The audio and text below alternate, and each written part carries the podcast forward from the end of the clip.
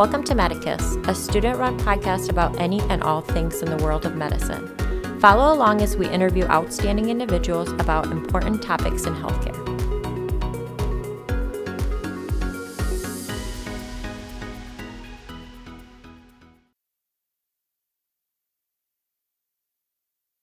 Hi, all, and welcome back to Medicus. Today's guest is a very special woman and the sister of a dear friend of mine.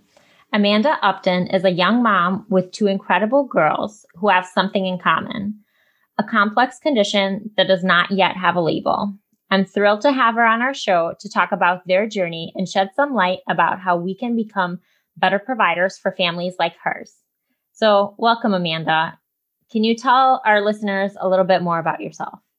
Hey, thanks for having me. I am a mom of two kids who are still considered to be undiagnosed um, although that far from means that there isn't anything happening. I was a teacher. I have a degree in regular and special ed birth to age eight. And so for years I taught 4K and in a daycare. At this point in my life, I'm a stay at home mom who gets to take care of kids and manage therapies and talk to doctors are kind of my big roles these days which is more than a full time job. So, can you just kind of walk us through your journey to becoming a mom of these two wonderful girls? Yeah. So, my pregnancy with Jillian was pretty typical, except I vomited and was sick a lot. Um, I lost 20 pounds in the first trimester.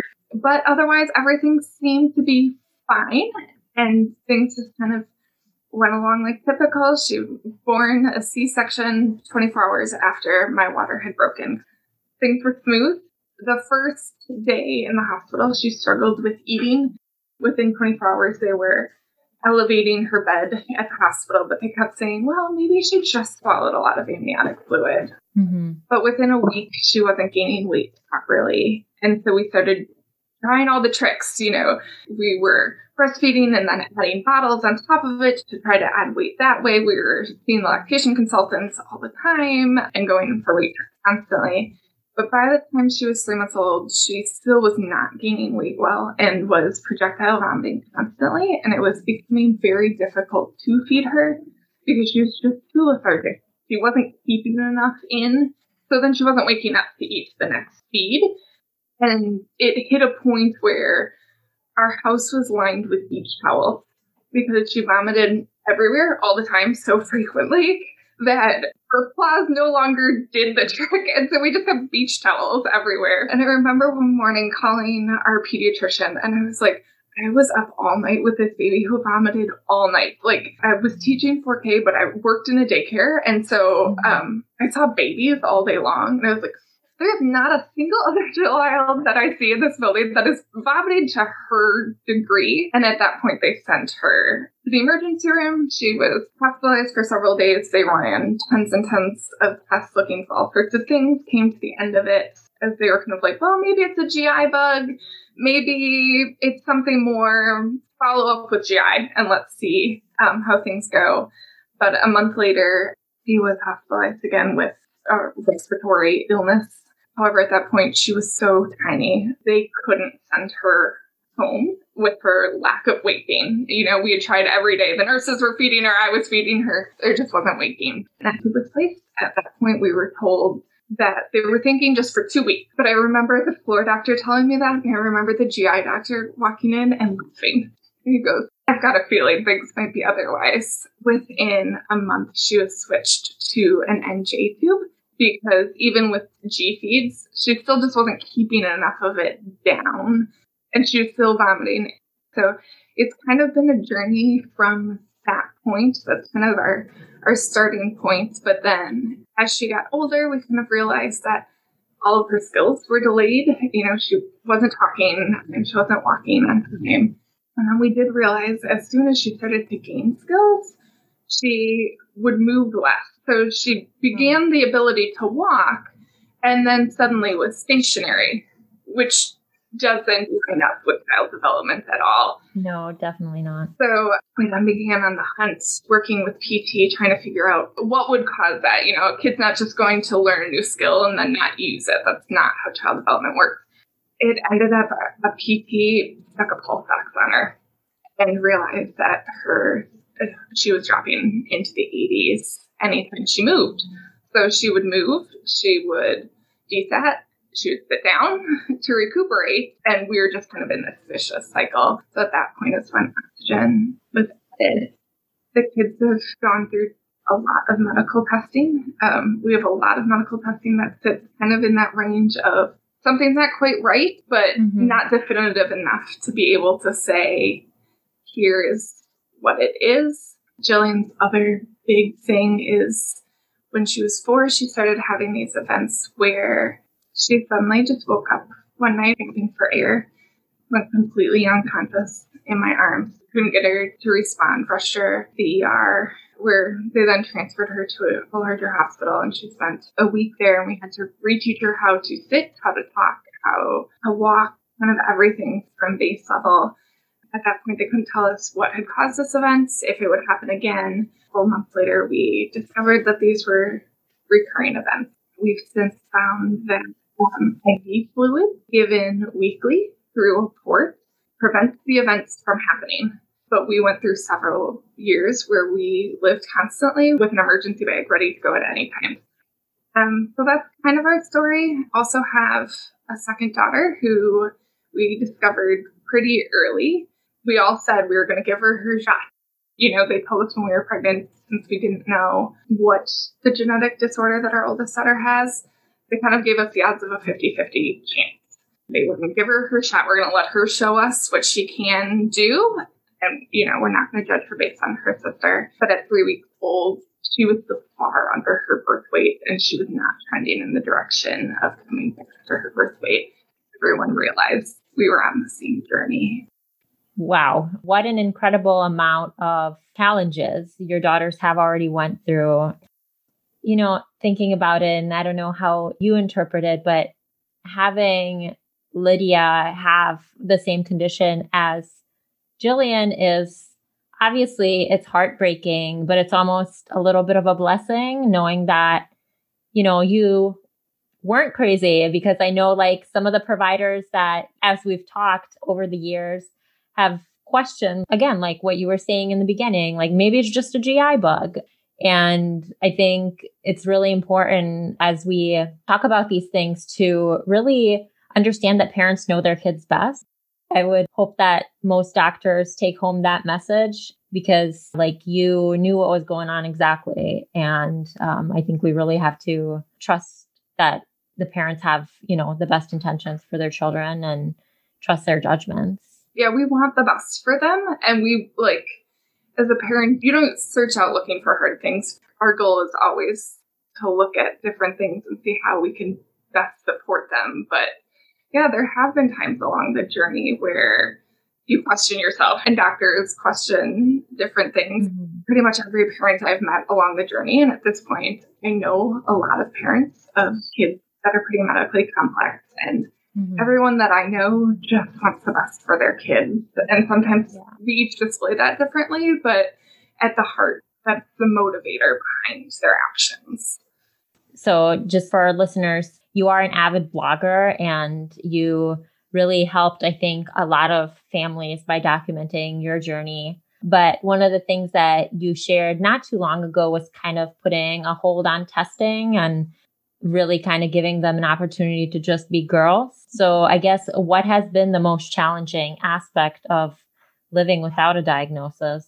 Yeah, so we did put a hold on testing that ended up actually coming right before everything kind of fell apart in the beginning of 2020. So that actually kind of worked out timeline wise. But we had gone through at that point seven years of pretty invasive continual testing. Mm-hmm. When you don't have a diagnosis, everybody wants to know why, including us. I mean, there were so many times where I can think of the times where I just sat in doctor's offices and I said, I need you to tell me and explain to me why this is happening. So mm-hmm. I I don't understand why we're seeing this symptom or uh, you know, I don't understand why this specific thing isn't getting better.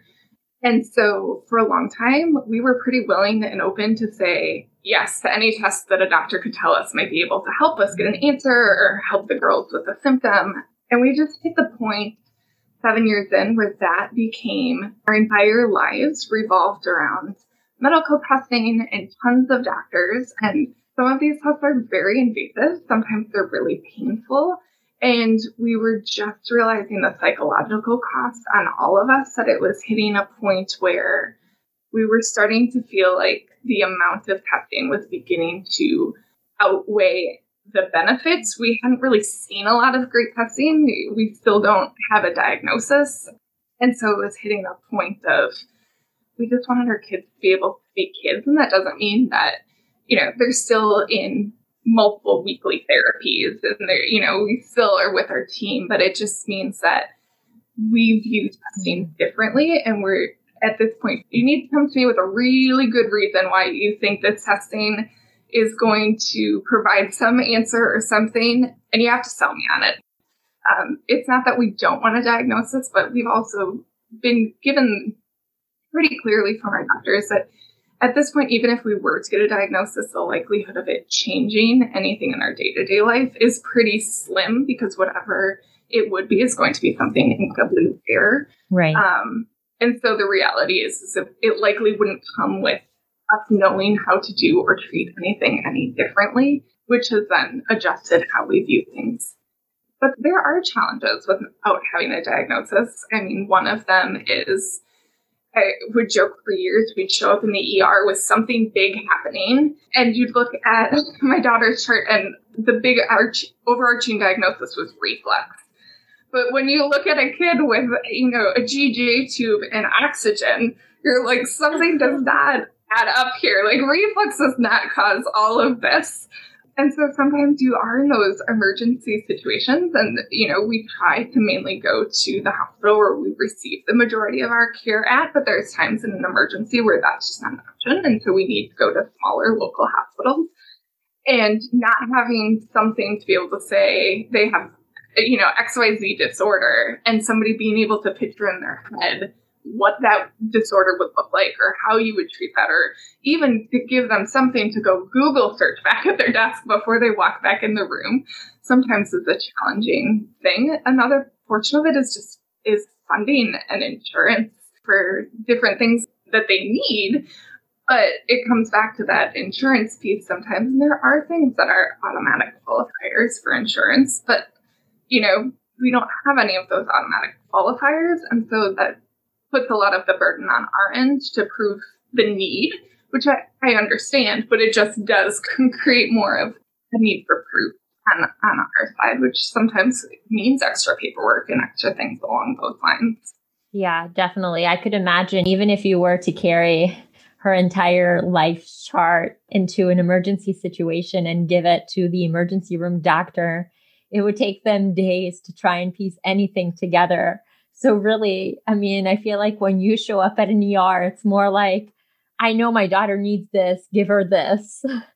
because eh, yeah, like you said, there is no gestalt that people can put to what your daughters have. And so when they see something like they're just, again, a new physician, a new nurse, you know, they're just going to throw the kitchen sink at it and someone who's been through the ringer for seven years, you already know what's worked and what hasn't. And it's really challenging because I think typically, you know, we're taught in medicine that, yes, obviously listen to the parents, but it's not like the parents tell you how to treat the child. It's more, okay, think about it. You're the one with all the training and all, you know, all the memorizing of all the diseases and everything. But I feel like this is such a case for let's just let parents guide us because they know best again, because there's just no way as a oncoming doctor to the case that you could figure this out in an emergency situation. No, and I think some of the times, like I never want to do a doctor's job for them or make them feel inferior in the situation, but there's also times where I'm like, this is an emergency and I'm just going to give you the massive Cliff Notes version of this. But here's here's what we need to kind of happen based on here's my data, but I can't I, I can't give you all 500 pieces of, of that data at the, at the moment. You know, if you want to go look at these specific dates in the chart, they can help you. But it's a lot of a lot of date memorization in my head of you know these are the times that might really help you if you go look at at those things, but kind of the most frustrating times for me is when we do meet a new provider and they act like they're going to be able to solve the entire situation in 10 seconds. Because I've had a lot of people really oversell us over the years, and that really gets our hopes up on different things. And then when that doesn't pan out, it feels frustrating. And I don't blame the doctor in that that situation. Our one doctor says to us frequently, science has not caught up to your children yet. And that is, you know, when I ask him questions, he very frequently uses that line with me. But he's right.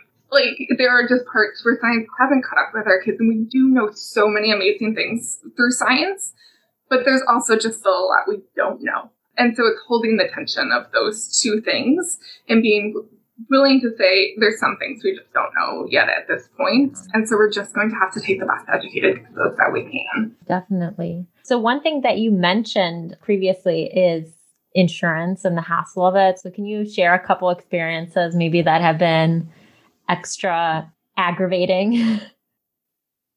yeah, we had one recently. So my daughter has a port.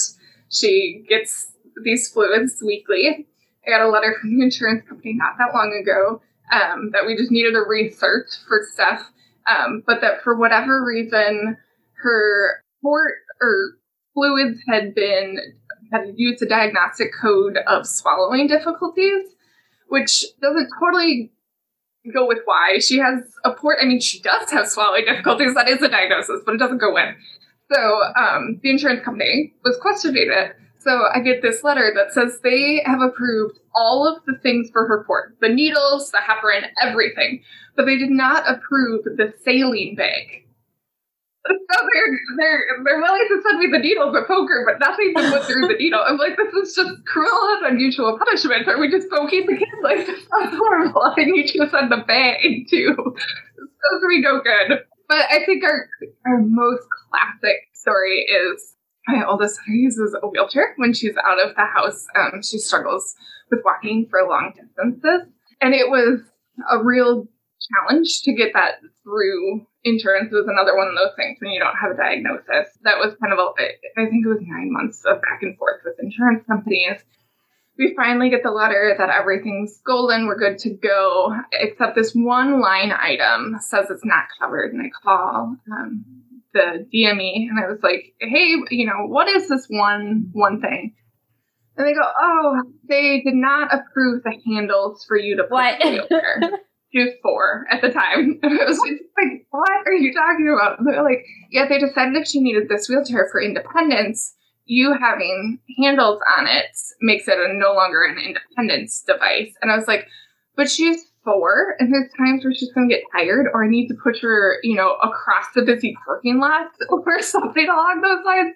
Um, we ended up working it out, and her wheelchair has handles, but that was just one of the like they approved everything else, but not the handles to be put on. Yeah, I'm just gonna throw it out there that that is basically saying that a four year old should be driving what's equivalent of a car to a four year old. I don't think that's the right. case. Well, and her wheelchair is about the price of a car, you know. So, yeah, yeah. wow, that yeah. is, yeah. I honestly, you amaze me anytime I, you know, chat with you about the way that you deal with insurances and coordinating all your care and everything. It, it really is truly a full time job. And being a caretaker definitely takes its toll, I imagine. And I think one thing I wanted to ask you was how, and I know we chatted a little bit before the interview, but what has life been like for you and your family during this pandemic? Um, how have things changed? Yeah. So, kind of to back this story up a little bit, when Jillian was two, she getting sick all the time. Um, I was teaching, she, and she, you know, bugs go around daycare all the time. Kids get sick, but she was just touching everything and it was hitting her harder. And a couple of our doctors mentioned to us and asked if we would be willing to consider homeschooling her just because they were concerned how hard the viruses were hitting her was just going to be a long term problem. So at the end of that school year, I stopped teaching and we started homeschooling.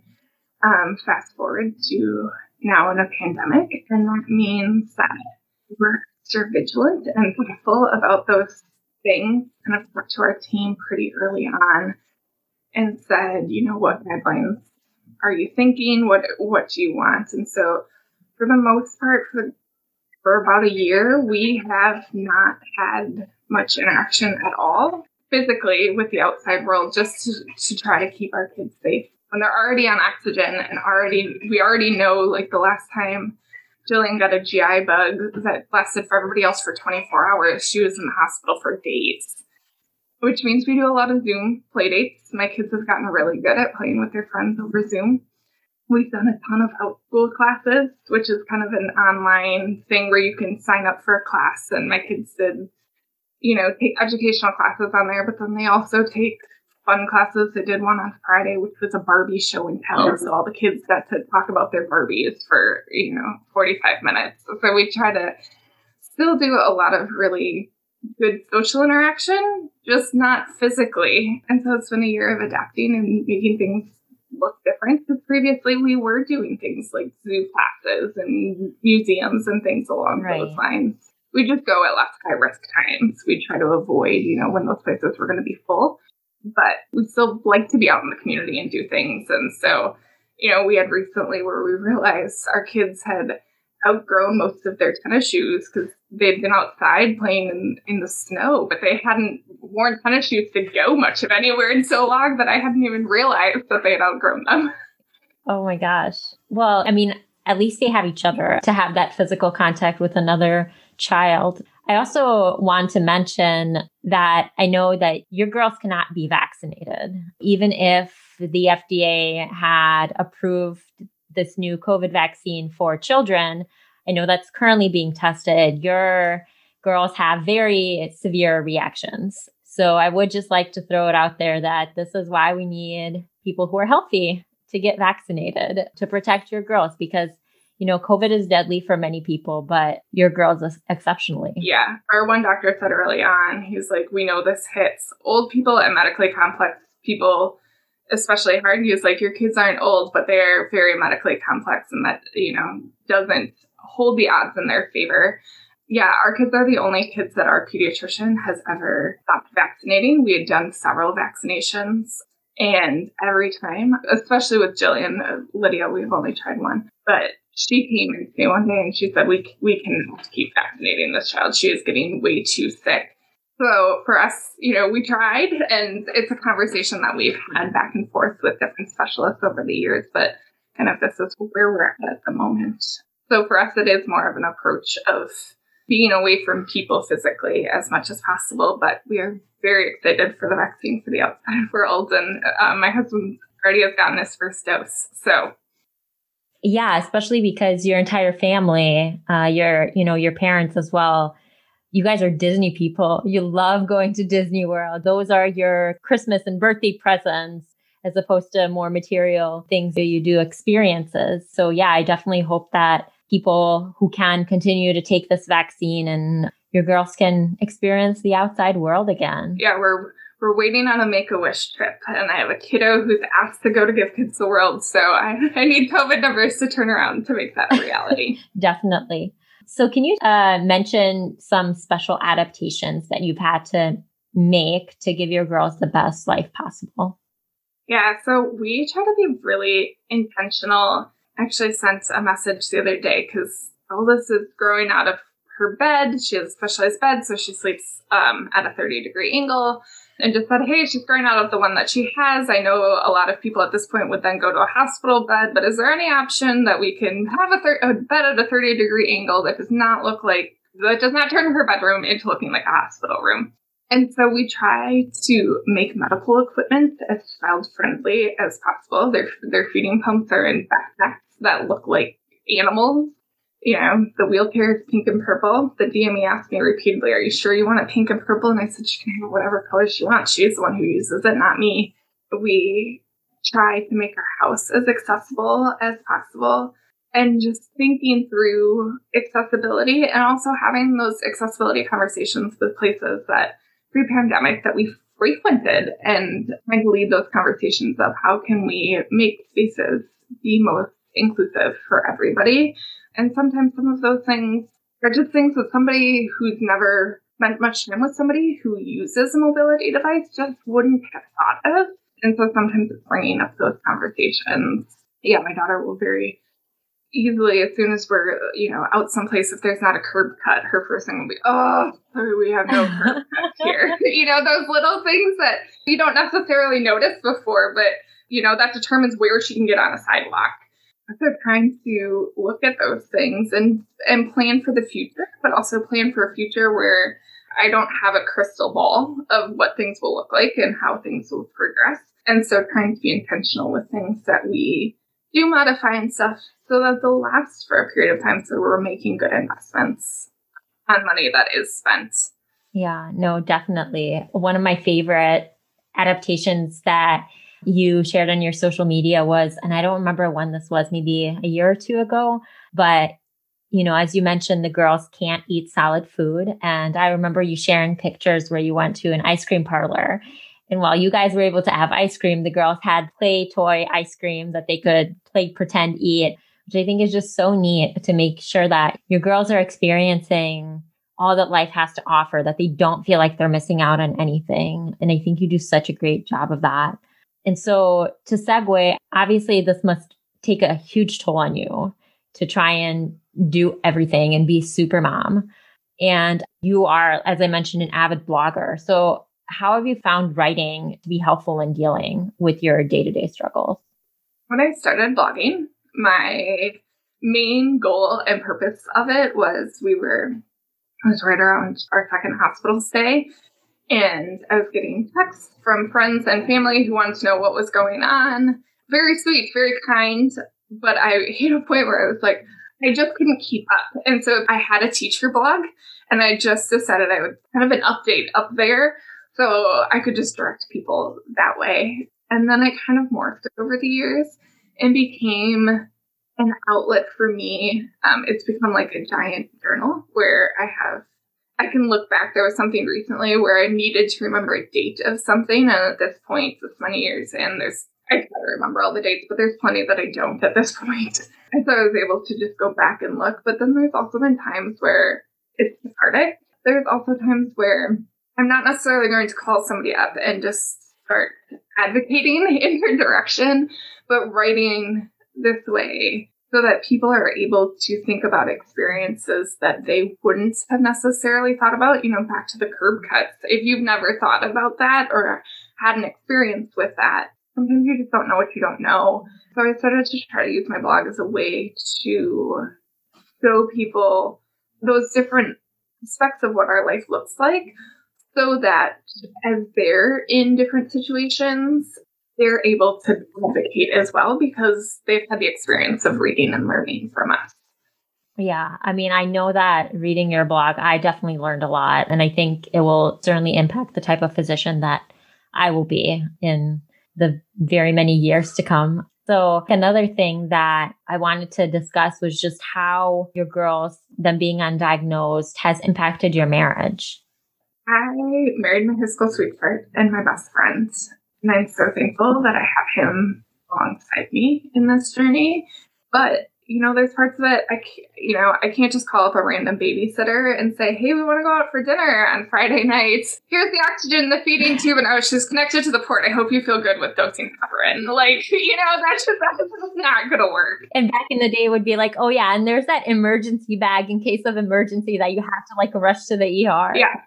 So that does mean that we, you know, have to be more creative with having time to ourselves. And in a lot of our conversations the reality does end up revolving around the day to day what things look like how the kids are doing. And so there have been times where we've had to pause and try to be really intentional to not let that become all that our marriage is about. But there's mm-hmm. times where it's hard and there's times where there are days that are really stressful. And when everybody, when both of us are stressed in the midst of a situation that's stressful for the whole family. But when you're feeling stressed, that can be hard to remember. So I think with any marriage, it's a constant learning how to communicate, but this just has its own aspects and twists to it.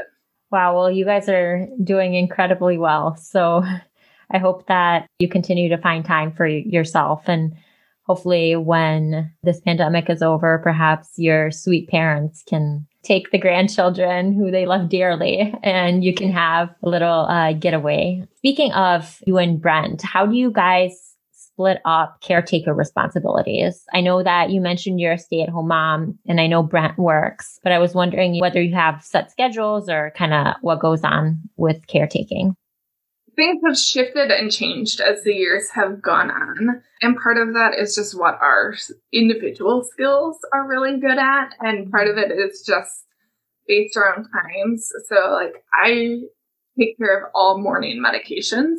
He takes care of all medications before bedtime.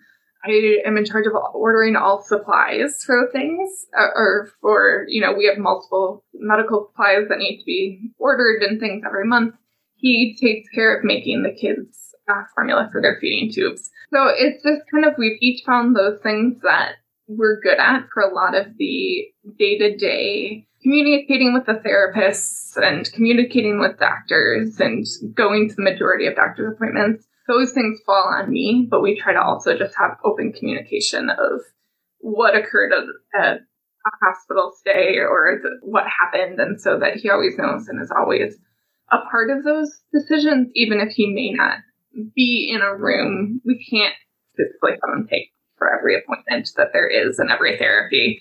But I try really hard to make sure that he's included in all of the decision making process. So even if the physicians and such are only seeing me, it's a team decision that we've made. I think that's so important, especially when it comes to children. I was actually just listening to think another podcast or maybe reading something, but yeah, they were just kind of mentioning about how sometimes it's so difficult when parents disagree on a decision, right? And so I think it's really important, obviously, like for your marriage, that you guys go in on the same page, what you want for your kids, how to advocate. So that's awesome. Yeah, there's times where we where we will have a difference of opinion and we try to sit down and kind of work that out and come to uniform choice before we can try to come to our medical team, just because we feel like that best respects our providers in the midst of things. And I think it, you know, makes you look at like, as you are a cohesive parental unit, which is really important.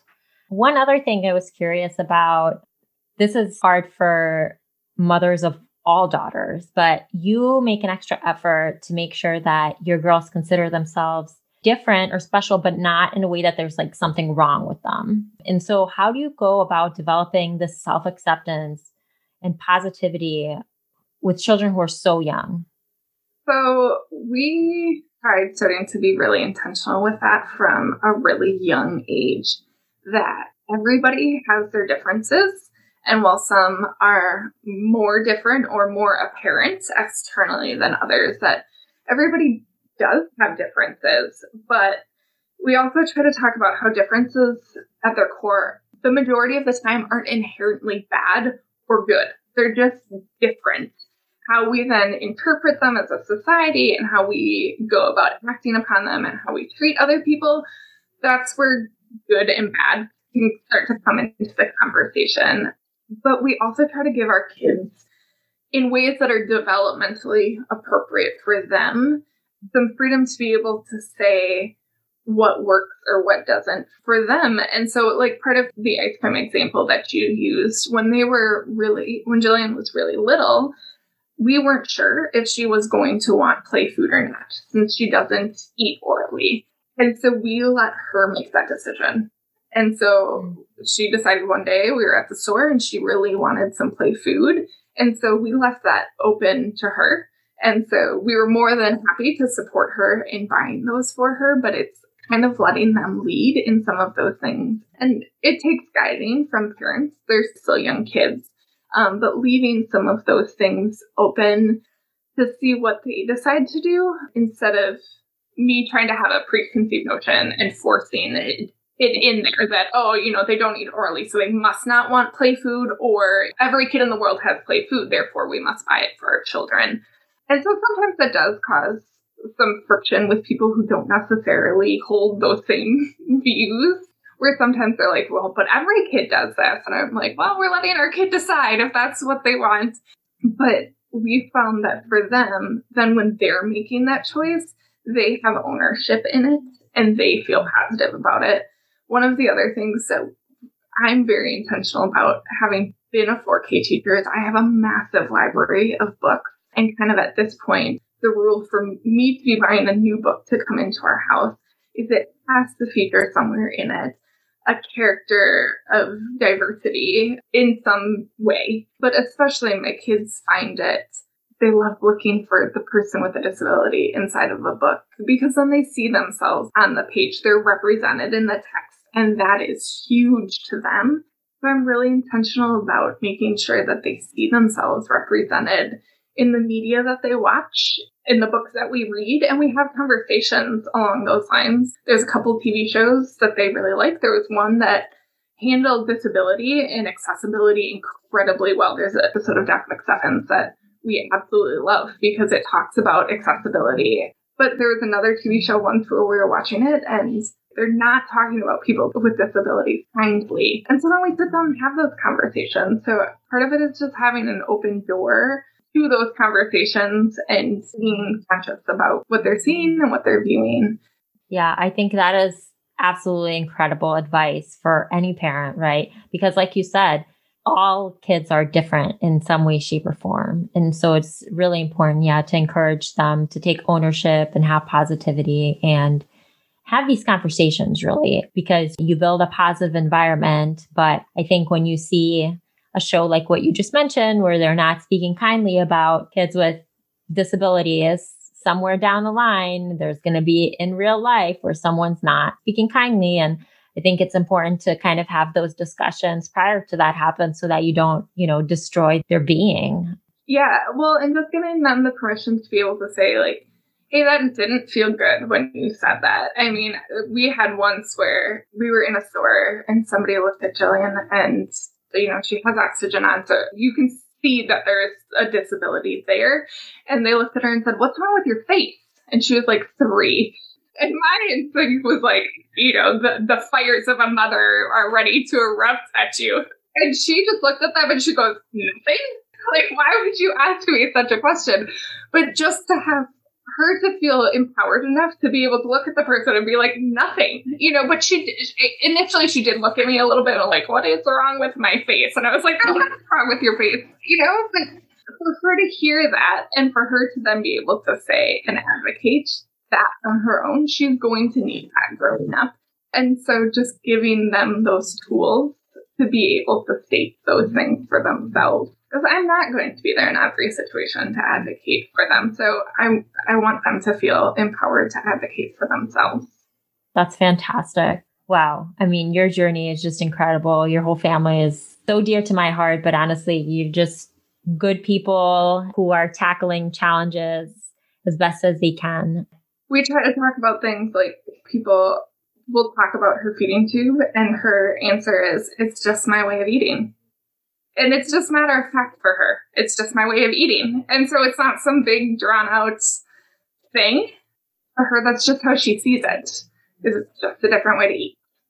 And I feel like that leaves an impact on whoever was making the comment too, when it's coming from a child who's like, for example, the face thing or the eating thing. It's like nothing. This is how I do it it makes them hopefully reflect on like why did i just say that? There really is nothing wrong with her face and this is fine to eat this way you know? So um, yeah hopefully it leaves an impact and helps them reconsider their stances. So in closing i know that you and your family are really active in donating and raising funds for the ronald mcdonald house and the children's hospital in wisconsin can you talk about what giving back to these organizations means to you and how others who are interested can help contribute? I've always just been one of those people who want to be giving back to different places, whether they impact me or not. But these are, along this journey, we just realized that there are some places who are giving to families who are in similar shoes to us or us specifically. And giving back and being thankful for those things is a really big priority to us. And teaching our kids that and teaching our kids service and that disabilities doesn't mean that you don't also still give back to the community or that you don't have anything to give back to the community. they still have tons to give to the community. And so teaching them that and empowering them in that has been something that we've really focused on. And also just rallying our community. There's times where I'm going to see a need just because I'm in the midst of a situation and we'll be interacting with an organization and we see a problem arise or a funding issue. And I'm just thankful that I'm able to then highlight it and hopefully get help for whatever that organization is needing. And so personally, I just find it to be an honor to be able to serve and give back. Awesome. Well, thank you. Yeah, thank you for contributing and helping other families like yourself. So, do you have any words of encouragement for other families who are in your position? I think sometimes it can feel really lonely. I was reading an article earlier today, you know, people with rare diseases are often called zebras. And the, the article was something along the line of what do you do when you feel like a zebra amongst the zebras? Which just really resonated with me. You know, what do you do when there is no foundation? There's no other group to call. What do you do then? So find your people who can relate and find support that are able to walk the journey with you. I mean, there's many times where I lost track a long time ago of how many plans that I've had to cancel and on emergency. All of a sudden, like, oh, sorry, we can't do that tonight. But finding people that can be in your life that can understand that that might be the case. And just know that you have it in you. Even when you feel like you don't, and even when the days are tiring and long, that you at the end of the day want the best for your kids. And so find help, but also feel that strength inside of you. Awesome. And now, on the flip side, what do you wish you could tell every physician, medical student, or healthcare provider? Yeah, so I have two big things that are what I'm kind of known for in our circle of friends is the things that I really advocate for and talk a lot about. One of them is how we as a society view quality of life for disabled people. Way too often we see medical interventions and we automatically assume that that person's quality of life is less because of said medical intervention. And my view isn't to say that medical interventions are easy or that they should be in place for everyone. There's been medical in- interventions along the lines for my kids that I've said, "Hey, this isn't doing anything. It's not helping. Like we we need to get rid of it." But there's other medical interventions where, just like Jillian's port, she went from constantly in and out of the hospital. We're constantly having to reteach this child how to walk and how to talk. And since adding this medical inter- intervention, she has had zero hospital stays for an entire year, which is not something that had been happening in her life at all. And so when you think about a port, you think, oh, quality of life has just gone down. The reality is she's now receiving the treatment that she needs in our house while she watches iCarly curled up with her stuffed animals and her blankets. And during the end part of her infusion, she zooms with one of her best friends. You know, I I can't view that as a negative quality of life now. I see how my child has gotten her freedom. She's not spending so much time in the hospital. We spend five hours once every other week, it's five hours, and the weeks in between, it's one hour doing this, and then she's off and on her, way. But if we just view, you know, medical interventions as subtracting from quality of life, then we struggle to see the balance of the times where maybe they could improve quality of life. And that's not everything, but it's just changing that mindset of what quality of life looks like. My children today have a great quality of life. They played outside, they did therapies, they played together. And so it's painful as a parent when they're just assumed to have a less quality of life. And I've had that pretty blatantly stated to me from physicians before, or just people will have low expectations of them. And that feels really hard. My other thing is be cognizant of how you're sticking families between medical providers. Care coordination is something that has always been a bit frustrating for me because it lands on my shoulders. Mm-hmm. And I don't have the ability to get a three way call going. So I've got a situation right now where Dr. A is telling us that we need to do one thing. Dr. B is telling us we need to do something completely different. Cannot do both of the same things at the same time. Like they literally, it, it will not physically work. And I have not been able so far to get Dr. A and B to come up with a cohesive plan where that I can then execute it. So then I end up feeling like I'm the go between between everybody and this nurse who has just tried as well as I have to get answers. And so then I feel like I'm being a pest. I'm constantly like, hey, I, I really need y'all to talk. I really need an answer here. And we're several months into this situation and there's still no resolution. And then it gets to be very exhausting on the parents. You know, I had to write another message of like, hey, I'm I'm feeling frustrated here. And I don't I don't want that. There is no part of me ever that wants to argue with a physician because I want the best for my kids and I fully believe that us working together as a team is what's best for my children. But when I end up in a position where I'm between two physicians and I feel like I need to choose and that I'm going to alienate one in my choice, the weight of that becomes incredibly overwhelming. So my suggestion would just be if you're in situations like that, I can't make everybody talk, but there's often a lot of times where a provider can pick up a phone and make everybody talk in the situation. Be willing when you're seeing that those situations are, are going to happen because they are. Providers are going to have differences of opinions on things. There's a lot of things in our treatment that aren't necessarily set in stone. There's no, you know, there's no treatment path or guidebook here. And so we all are just having to make our best choices based on the science we have. And there's going, there's going to be times where people disagree, but also don't hold that against the family. When two different people come to us with options and we have to choose one of them, it's not because right now I like or dislike one of the doctors better. You know, there's going to be pieces, you know, one has been with us significantly longer. That same one has sat with us in the midst of emergencies and we just have a different relationship. And so there are pieces of that because of history that are going to go into the decision, but not because I dislike the other doctor.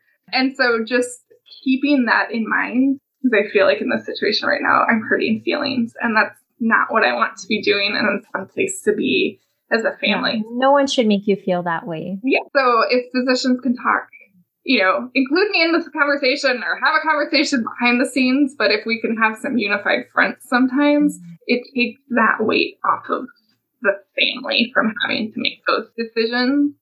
Or just give us more information to be able to make the best decision based on what your thought process is. Yeah, definitely. Well, thank you so much, Amanda, for sharing your story and insights and you know, this was an incredible conversation and I cannot wait to share it with the medical community. Yeah, thank you for being such an inspiration. Thanks for having me. Thanks for listening to this episode. This wouldn't be possible without the support from our listeners. Please rate, review, and subscribe. We appreciate donations to help fund the production of this podcast. To support us, go to medicuspodcast.com where you can additionally find show notes, links, and information about our guests. We are at Medicus Podcast on Twitter, Instagram, and Facebook. If you have any questions, comments, or episode suggestions, please submit them on our website. This podcast is intended for general information purposes only and does not constitute the practice of medicine. No patient doctor relation is formed, and the content of this podcast is not intended to be a substitute for professional advice, diagnosis, or treatment. Views and opinions are their own and do not represent any organization.